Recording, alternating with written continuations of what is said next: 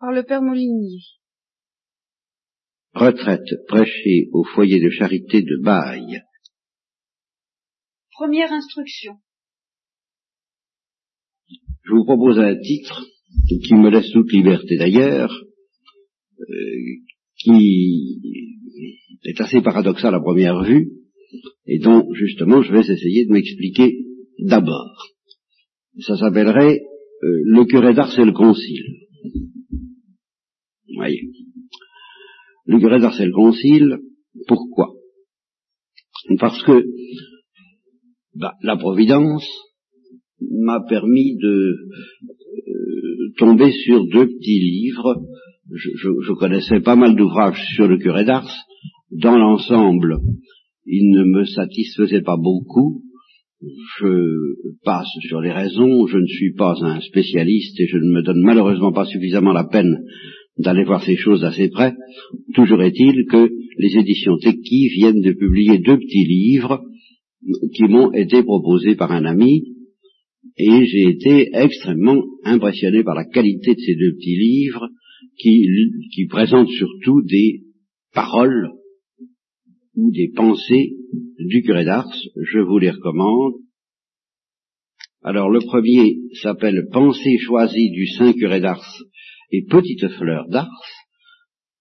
Euh, il faut croire que c'est quand même assez connu et qu'il faut être de mon, de mon village pour ne pas le connaître, puisque c'est le 76e mille euh, de Frossard, donc aux éditions Teki.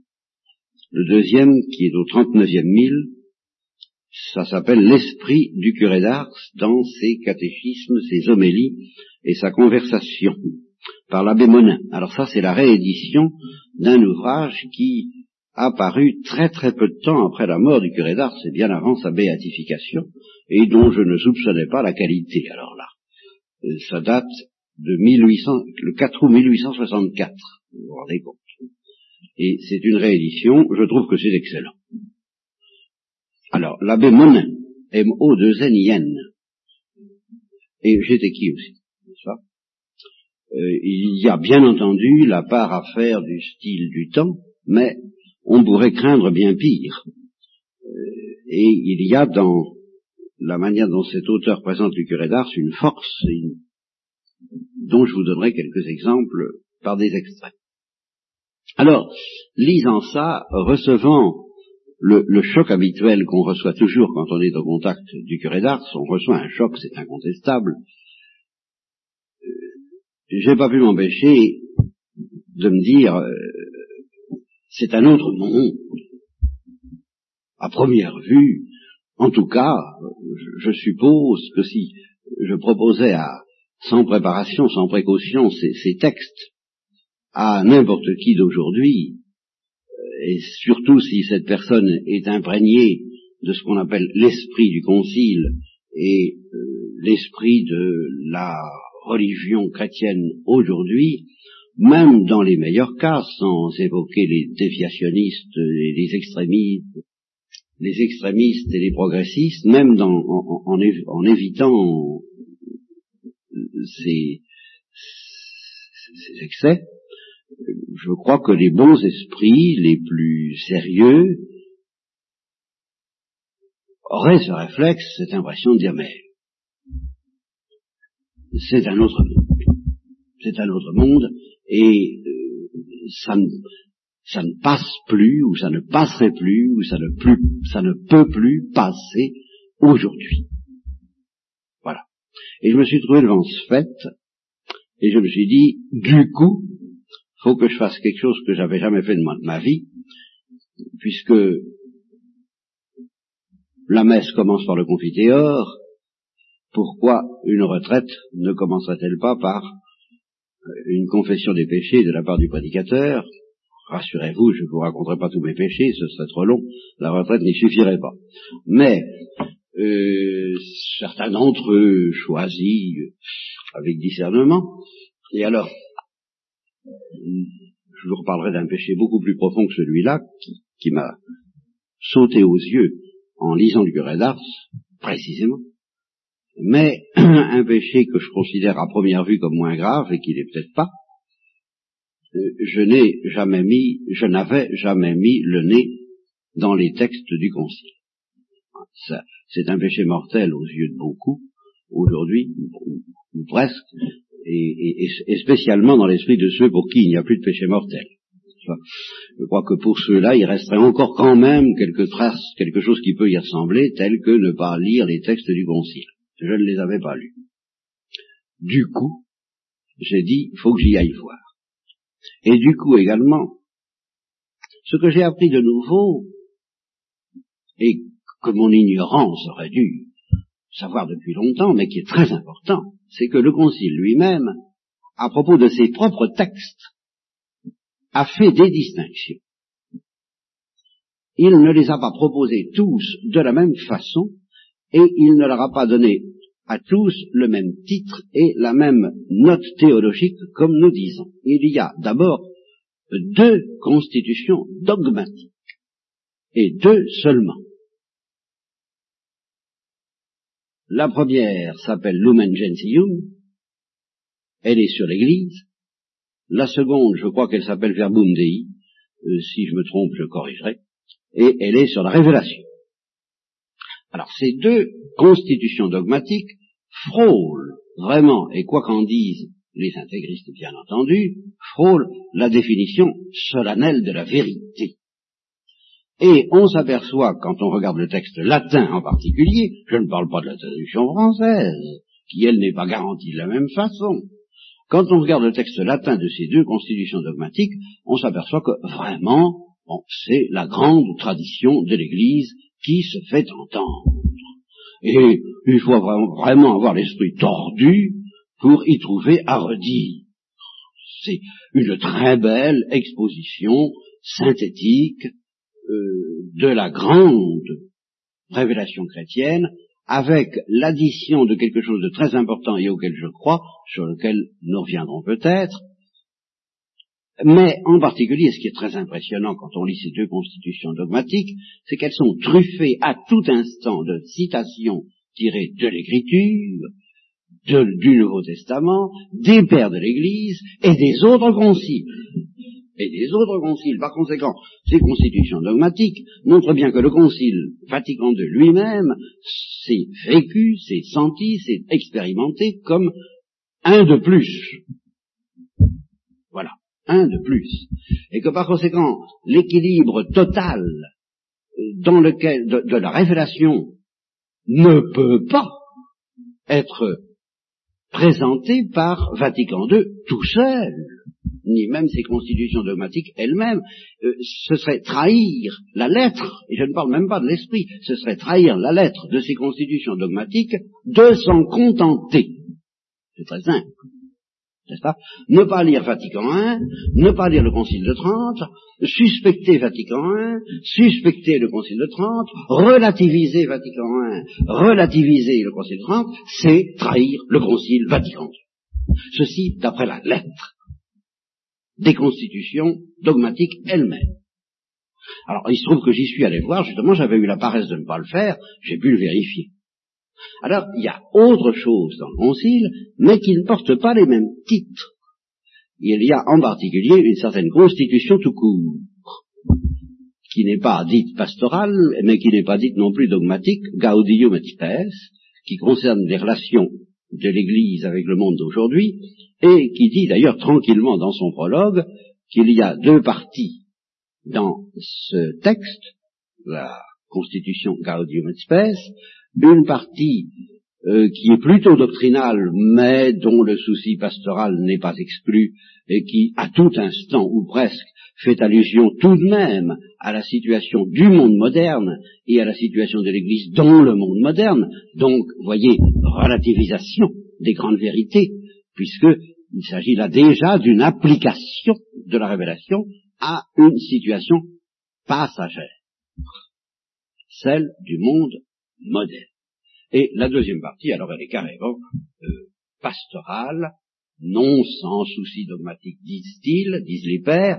mais il s'agit avant tout de répondre à quelques questions particulièrement urgentes dans le monde d'aujourd'hui. avec toute la relativité que, bien entendu, ça entraîne par rapport à la présentation de la grande révélation chrétienne qui transcende les siècles. Ça va de soi, tout au moins pour un esprit qui n'est pas tordu. Donc cette constitution Gaudium et Spes demande à être lue et reçue dans un tout autre esprit que les deux grandes constitutions dogmatiques que je viens d'évoquer. Et puis alors après ça, il y a une constitution liturgique. Ah, alors là, c'est tout à fait autre chose.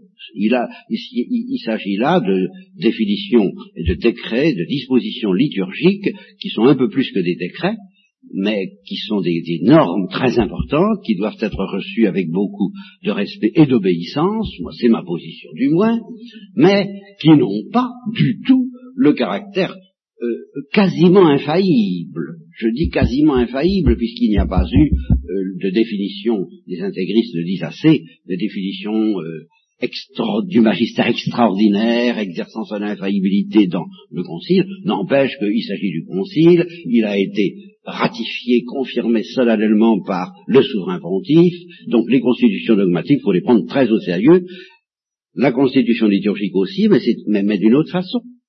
D'une autre façon, pour une raison très simple d'ailleurs, facile à vérifier, cette constitution liturgique modifie beaucoup de choses.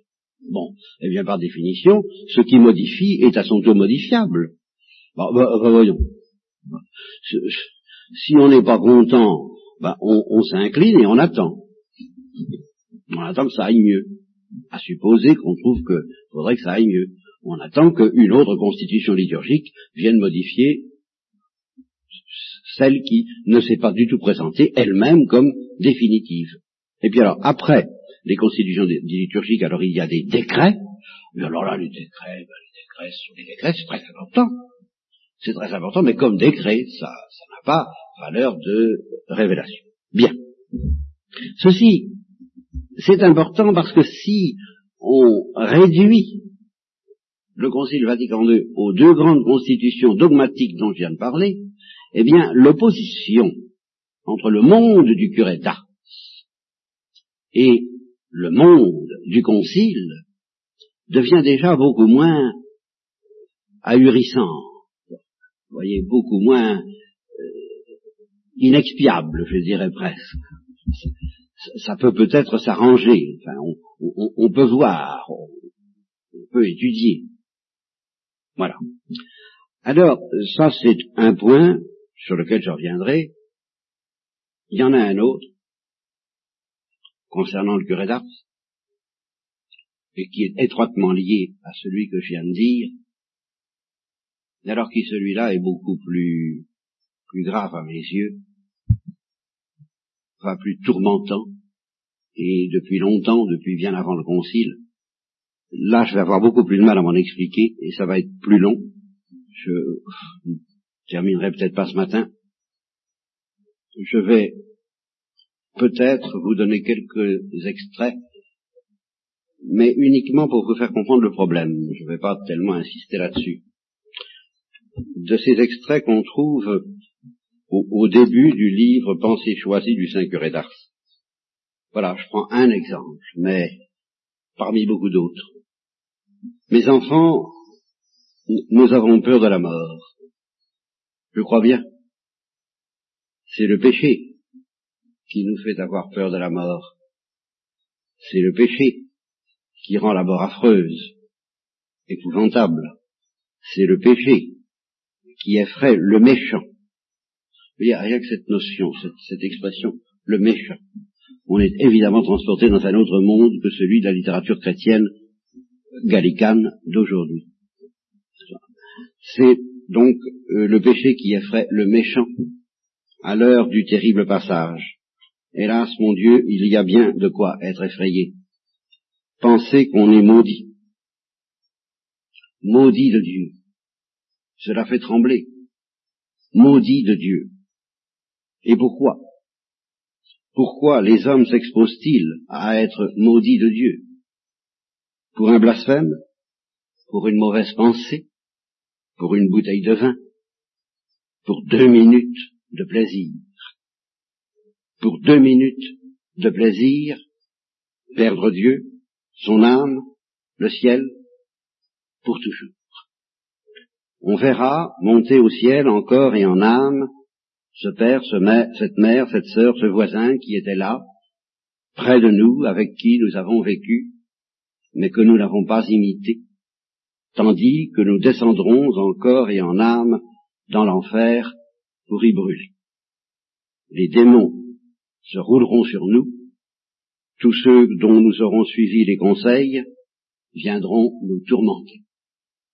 Mes enfants, si vous voyiez un homme dresser un grand bûcher, entasser des fagots les uns sur les autres, et que lui demandant ce qu'il fait, il vous répondit je prépare le feu qui doit me brûler, que penseriez-vous?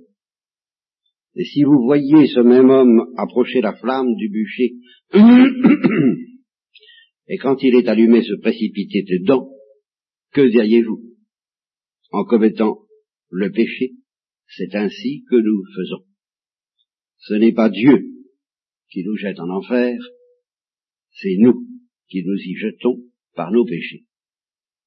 Le damné dira, j'ai perdu Dieu, mon âme et le ciel, c'est par ma faute, par ma faute, par ma très grande faute. Il s'élèvera du brasier pour y retomber. Alors, ici, un petit texte qui,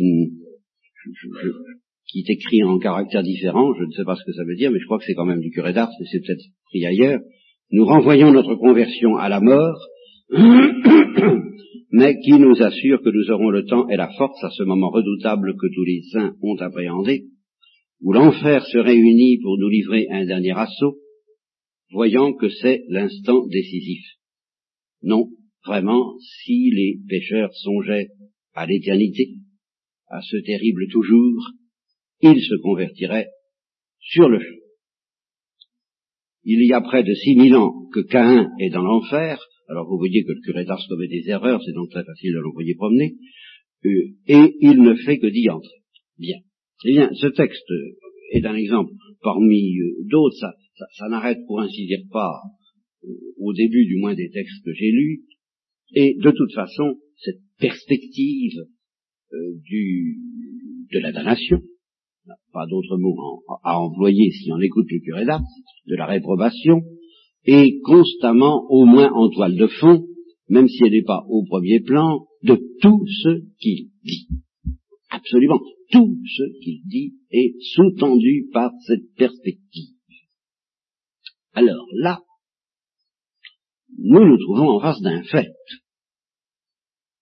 Et je voudrais d'abord que, avant de nous lancer dans l'écoute d'autres paroles du curé d'Ars, eh bien, nous nous arrêtions sur ce fait, parce que j'avoue qu'il m'agite beaucoup, et euh, je ne suis pas le seul. Je suis pas le seul. Vous savez très bien que vous trouverez beaucoup de gens pour vous dire, bon ben ça, euh, c'est caduque. Voilà le mot clé. Ceci est caduque quand je caricaturais ces choses avec une férocité que je réprouve, je disais que comme les médecins de Molière, nous avons changé tout cela. Que maintenant, la religion ne se présente plus sous les auspices de la terreur et de la crainte de l'enfer, sous lesquels elle se présentait autrefois. Et alors là, bah, je suis obligé de repérer avec mon tempérament féroce, j'en conviens, un premier sophisme, parce que on mélange deux choses. Et je voudrais bien qu'on ait le mélange à point. On mélange la question de savoir s'il y a un enfer, s'il y a une damnation. Et accessoirement, nous allons y revenir, c'est un point névralgique, s'il y a beaucoup ou peu de damnés, s'il est facile ou difficile de se perdre. Bon, ce sont des questions, c'est une première série de questions. Puis la deuxième question, euh, de mentalité, nous avons décidé de ne plus parler de ces choses de la même façon, parce qu'il s'agit de ne pas terroriser les chrétiens, que ça provoque des complexes, que ça provoque un sentiment pathologique de culpabilité qui n'est pas du tout éducatif pour leur apprendre l'amour de Dieu, il faut commencer par le parler d'amour de Dieu, et ensuite on va parler peut-être d'autres choses. C'est une deuxième, mais qui suppose qu'on a d'abord répondu à la première. Est-ce que vous comprenez que si quelqu'un est in petto, convaincu que ou il n'y a pas d'enfer, ou il n'y a personne dedans, ou il n'y a même pratiquement personne dedans, en quelque sorte que vraiment non, il faut faire des prouesses presque pires que celles de la sainteté pour y aller, bah, tout il est évident qu'au point de vue pastoral, on ne va pas empêcher les va en faire une Mais cette pastorale joyeuse repose à ce moment-là sur une dogme. Il faudrait d'abord mettre sur le tas dogmatique, il y aura l'audace de dire, nous ne sommes pas d'accord avec les actes, et nous ne sommes pas d'accord avec toute une présentation dogmatique, je ne pense pas de la pastorale. Faudrait pas, commencer par le commencement. La, dogmatique de l'Église jusqu'à un certain temps impliquait des erreurs. De véritables erreurs. En gros, que, eh bien, que c'est pas facile de se sauver, qu'il n'était pas en danger que nombreux pouvaient être, et ceux qui vont en enfer, eh bien, c'était une erreur. Moi, je en a beaucoup. Et alors, cela, je être d'accord. J'aime bien quand on joue aux cartes sur le mandat.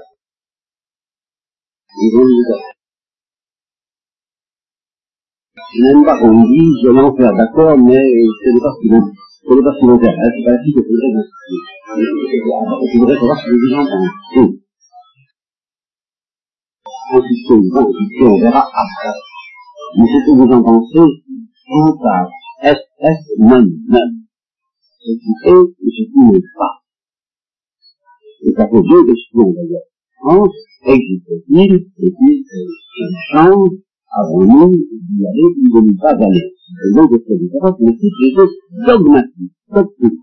Après, on verra le problème Et je me trouve extrêmement mal à l'aise, j'ai une suspicion devant ceux qui justement prennent bien soin de ne pas distinguer. Je vous de faire ce que j'appelle, voyez, le poids.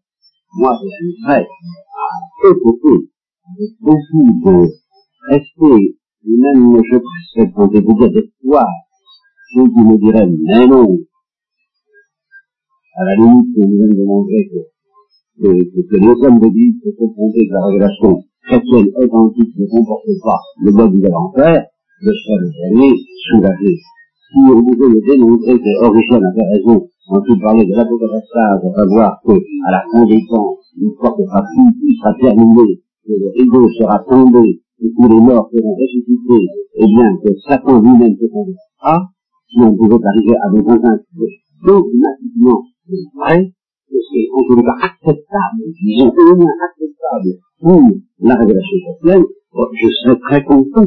Et alors ma pastorale changerait du tout au tout. Nous, verrons d'ailleurs dans quel sens, et je vous en parlerai peut Enfin, encore faudrait-il le dire, et qu'on soit bien d'accord là si encore on pouvait me convaincre de se convaincre de, ce que pensent les orthodoxes, je suis là encore au plan dogmatique. Les orthodoxes disent, Origène a eu cœur d'être catégorique. Il ne faut pas être catégorique des questions comme celle-là. Ils ont quand même la pudeur, l'honnêteté, les, les, les orthodoxes ont reconnaissent l'insistance du Christ d'abord de tout le Nouveau Testament, de tous les pères de l'Église, sur l'enfer, est tellement massif qu'on ne peut pas envoyer promener cette histoire-là et d'un faire de la main en disant Vatican II a trouvé tout cela? J'ai fait, j'ai toujours essayé de ne rien inventer, de ne rien dire qui vienne de moi. J'essaie de me mettre à genoux et de recevoir une doctrine qui n'est pas ma Je désire pouvoir dire de toutes mes forces, comme le Christ l'a dit, ma doctrine n'est pas ma doctrine. Au début de ma de retour dans l'église romaine, je me suis donc mis à genoux pour recevoir la grande doctrine de l'église eh bien, mes premiers contacts avec l'atomisme, c'était exaltant pour l'ensemble, très crucifiant par très crucifiant. J'ai reçu des gifles, j'ai reçu des actions, des vérités, des principes qui ont heurté profondément ma sensibilité et que je n'ai pas compris, je sentais que je ne comprenais pas. J'ai adopté une fois pour toutes, euh, instinctivement, et même sans le dire, une double attitude à ce sujet. Premièrement, je ne discute pas. Deuxièmement, je n'accepte pas de dire que je comprends tant que je ne comprends. Et par conséquent, je cherche à trouver. Et là, alors, je conteste telle et telle explication qu'on me donne, en disant, ben non, ça ne m'éclaire pas, je ne comprends pas, il y a quelque chose qui ne va pas, je, ne peux pas accepter de dire que je comprends alors que je comprends. Il y a quelque chose qui ne va pas dans son logique. Mais je ne conteste pas, je ne refuse pas, je, je suis toujours à plus, mais euh, là, il y a quelque chose qui passe pas. Non, il y a quelque chose qui ne passe pas. Et dans la manière dont la prédestination a été présentée par certains théologiens, tels que le père Gary de la Grange qui est mort, bon, ben, il y avait quelque chose qui ne passe pas. Et je l'ai toujours dit, j'ai toujours senti, je dit à moi-même, euh, il y a quelque chose qui ne va pas. Ah non, il y a quelque chose qui ne va pas. Mais pour autant, je viens m'envoyer promener, je suis resté à genoux. Ceci pour que vous ayez l'espoir que je vous transmette autre chose qu'une euh, personnelle, même bien faite. Je m'en fiche, mon élucubration personnelle, surtout de même. Alors je peux témoigner que malgré mes nombreux péchés dans bien des domaines, il y a une chose, je ne suis pas toujours prêt à me détacher de, de toute chose, mais s'il y a une chose dont je suis prêt à me détacher, je le crois, ce sont mes Oh Si vous saviez ce que je comprends. À condition que moi, la vérité, elle est à la place de mes Voilà. Alors, euh, c'est donc le premier point, et qui est relativement le plus facile, parce que là, je me sens à l'aise, alors ça ne va plus du pour moi. Et là, eh bien, c'est à propos de cette histoire de la réprobation, de la damnation, de l'enfer, qui font partie des choses qui, d'une certaine manière, n'ont jamais passé. Je ça n'a jamais passé dans mon esprit et dans mon cœur. Et j'ai dû, bon, alors là, rester assis, je reste. Si je m'appuie sur le curé d'Ars, je vais constamment donc vous lire des textes, soit analogues à celui que je viens de vous lire, soit qui euh, présupposent comme euh, infrastructure de manière évidente et permanente, je dirais, doctrine que je viens de vous dire. Et alors là, je me pose devant une difficulté insurmontable pour vous, insurmontable, et même d'une certaine manière surprise. Parce que, quelle est la grande objection, la mienne, et celle de tous, nous disons, tous les bons esprits, à l'égard de cette doctrine, bien c'est ceux qui la contestent prétendent, je dis bien prétendent, avoir une perception tellement forte, tellement profonde, tellement aiguë, tellement brûlante de la miséricorde de Dieu, que, disent-ils, ils ne peuvent pas. Que Dieu accepte la réprobation, la perte, le malheur éternel d'une seule de ses créatures. S'il y a vraiment un raisonnement dans lequel j'ai honte, je m'en douterai, je peux vous promettre que c'est sûr. Alors là, si je pouvais dire tranquillement, moi aussi, je perçois la miséricorde de Dieu avec une telle intensité que je ne peux pas. Que Dieu permette, je dis bien permette, je ne dis même pas faire, car je sais très bien qu'il ne veut pas, et le curé d'arche, il y a, il y a une phrase que je dans laquelle il dit, imaginez une mère qui est obligée de faire tomber le couteau de la guillotine sur un de ses enfants, voilà ce que Dieu souffre, voilà ce que Dieu éprouve quand il est obligé de damner quelqu'un. Par conséquent, il ne veut pas, il permet. Il permet pas une bonne vieille distinction traditionnelle dans laquelle alors là je m'installe sérieusement à jour, jour, mais Mais même ça, même comme je voudrais vous dire, je perçois la miséricorde de Dieu avec une telle intensité, je perçois son caractère infini et brûlant, et cette tendresse inexprimable avec une telle force que je ne peux pas croire que Dieu permet qu'une seule de ses créatures, un seul de ses enfants, soit malheureux et d'un malheur incroyable, si je n'écoute comment la tradition chrétienne, pour l'éternité. Même ceux qui croient justement à la mort à la stade, c'est-à-dire à la conversion du démon admettent très volontiers qu'en attendant cette conversion, le démon est enfoncé dans un malheur effroyable. Et d'autre part, la notion de malheur effroyable, nous pouvons la constater dès ici-bas chez certains. Je ne parle pas des victimes du de ceux qui persécutent, mais le malheur effroyable de ceux qui foncent dans les ténèbres de la résistance à la de Dieu. Là, on sent très bien qu'ils sont déjà, en fait, dans un malheur effroyable. Ils sont très bien, quand il en soit de la vie. Donc cette notion de malheur effroyable, on ne peut pas la récuser, alors là, mais que ce malheur effroyable puisse être éternel, et que Dieu puisse permettre ça, avec un tel amour infini, j'avoue que j'ai très envie de dire, je ne peux pas faire ça, et par conséquent, ben, je ne peux pas m'empêcher d'espérer avec Dieu par que pour la suite. Or, il y a quelque chose qui m'arrête, et c'est là-dessus que je reprendrai ce soir, il y a quelque chose qui m'arrête avant de dire ça. Et c'est justement cet examen de conscience, ce considère dont je parlais au début. Et alors là, à l'étage au-dessus, je vous prie de croire, parce que là, je vais vous avouer ce que je considère comme mon péché le plus profond, plus écrasant.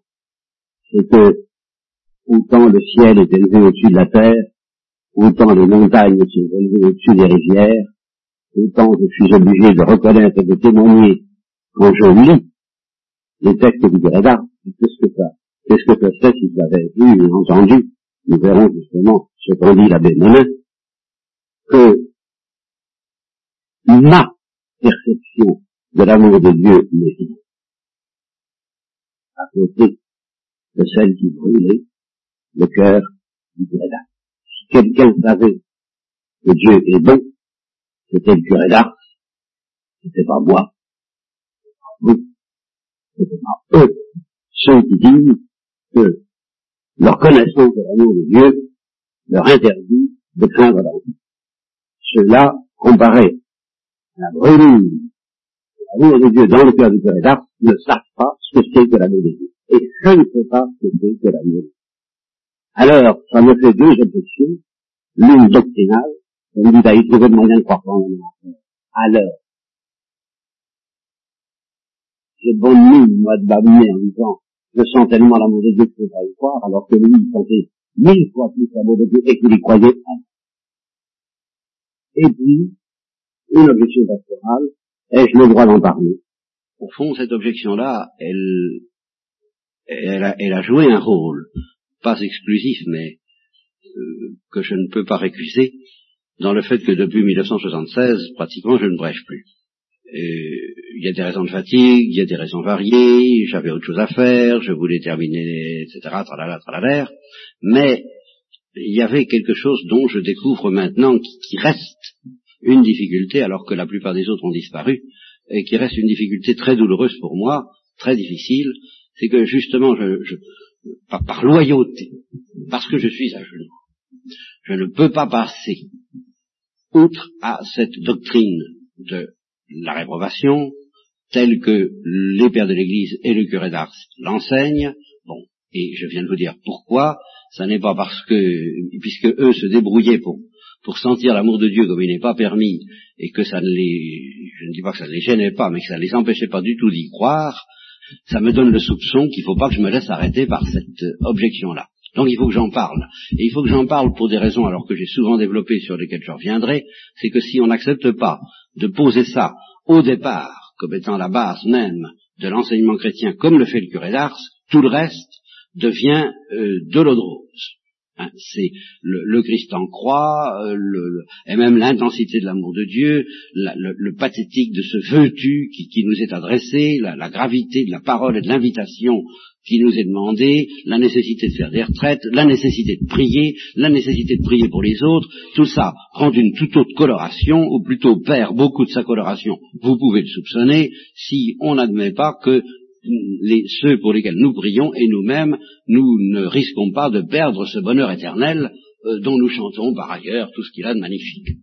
Si on, risque, risque absolument pas de le perdre, euh, il est, il est presque irrésistible de se laisser aller à dire bon ben euh, c'est peut-être pas la peine de se fatiguer tant que ça. Laissons-nous porter par la joie quand la joie passe, et puis quand la joie passe pas, ben la joie passe pas, puis voilà, et on se laisse aller à tomber dans l'inertie de la euh, pesanteur humaine, pourquoi pas, c'est pas grave, c'est pas grave. Vous comprenez? S'il n'y a pas cette, euh, cette espèce de, rigueur avec, lequel, avec laquelle le curé d'Ars nous dit, mais à tout instant, vous faites le choix entre une bonne ou une mauvaise éternité, et, tout, tout acte que vous posez libre à une portée qui vous entraîne vers le ciel ou qui vous entraîne vers l'enfer, alors là, la vie a une certaine signification, d'une intensité, d'une force, et alors la splendeur de tous les actes par lesquels nous avons vers le ciel prend également un sel, un relief, une puissance, une force tu ne peux pas avoir autrement.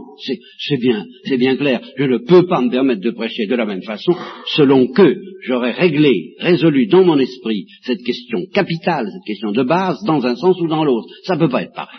C'est évident. Bon. Alors, moyennant quoi, je me dis, bon, ben, il faut d'abord euh, maintenir, contre vents et marées, contre toute la euh, mentalité actuelle, euh, que ce risque existe, n'est-ce pas? Bon. Mais, j'ai, pour le faire, alors, une grosse objection, une, grosse objection qui m'a retenu de parler, en fait, obscurément depuis trois ans, c'est que c'était bien gentil, le curé d'Ars parlait ces choses redoutables, avec beaucoup de force, mais il en parlait en brûlant de l'amour de Dieu. Alors là, justement, comme le dit l'abbé Monin, euh, les gens qui écoutaient le curé d'Ars avaient l'impression de débarquer dans une autre planète, ils étaient secoués, ils avaient l'impression de changer de monde, mais il ne récusait pas ça d'un revers de la main, ou il ne se révoltait pas, ou il ne se durcissait pas facilement du moins contre ce qu'il disait, parce que, bien au-delà des craintes que suscitait sa parole, il y avait le charme. Il y avait le charme. Il y avait la séduction, il y avait l'eau vive, il y avait le débordement d'amour, cette espèce de cri dont l'abbé Monin dit qu'il ressemblait à aucune parole, humaine connue et qui venait de ce que justement le curé d'Ars, avant d'être euh, assailli par des pénitents qui, l'envahissaient pendant 18 heures au confessionnal, bah, au début il n'était pas connu, il avait donc le temps de prier et il ne faisait que ça.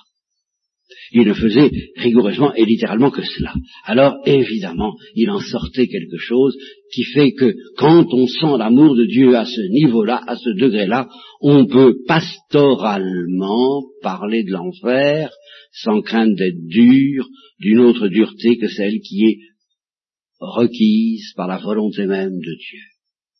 Eh Tandis que moi, moi je sais que je ne peux pas. Je ne peux pas faire ça. Et au fond, tous les prêtres le savent bien. Et alors justement, je me trouve placé devant cette espèce de, de croix, de, de, de, je trouve pas le mot, de perplexité, enfin de tourment, de dire, bon, puisque je ne peux pas faire comme le curé d'Ars, il faut que je fasse autrement. Et voilà, évidemment, monsieur de la palisse, on aurait dit autant. Je ne peux pas faire comme les Grétars, c'est faut que je fasse autrement. Alors il y a deux manières. Il y a à parler quand même de la vérité tout en avouant et en gémissant, plus que je ne l'ai fait parce que je ne peux pas en parler comme le curé d'Ars, mais dire tout de même ce qu'il disait. Bah, bah oui, je voulais dire tout de même ce qu'il disait. Et puis montrer que c'est pas du tout incompatible avec le concile. Alors vraiment, le concile n'en parle pas autant, mais il en parle. Je l'ai vérifié. Ou bien, parce que justement on n'a pas l'amour qu'il faudrait pour parler de ça, et eh ben ne plus parler de ça. Alors ça, non, je ne peux pas m'y résigner, et c'est pour ça que je vous propose ce thème, la révélation chrétienne, à la lumière du curé d'Ars, comparé au concile.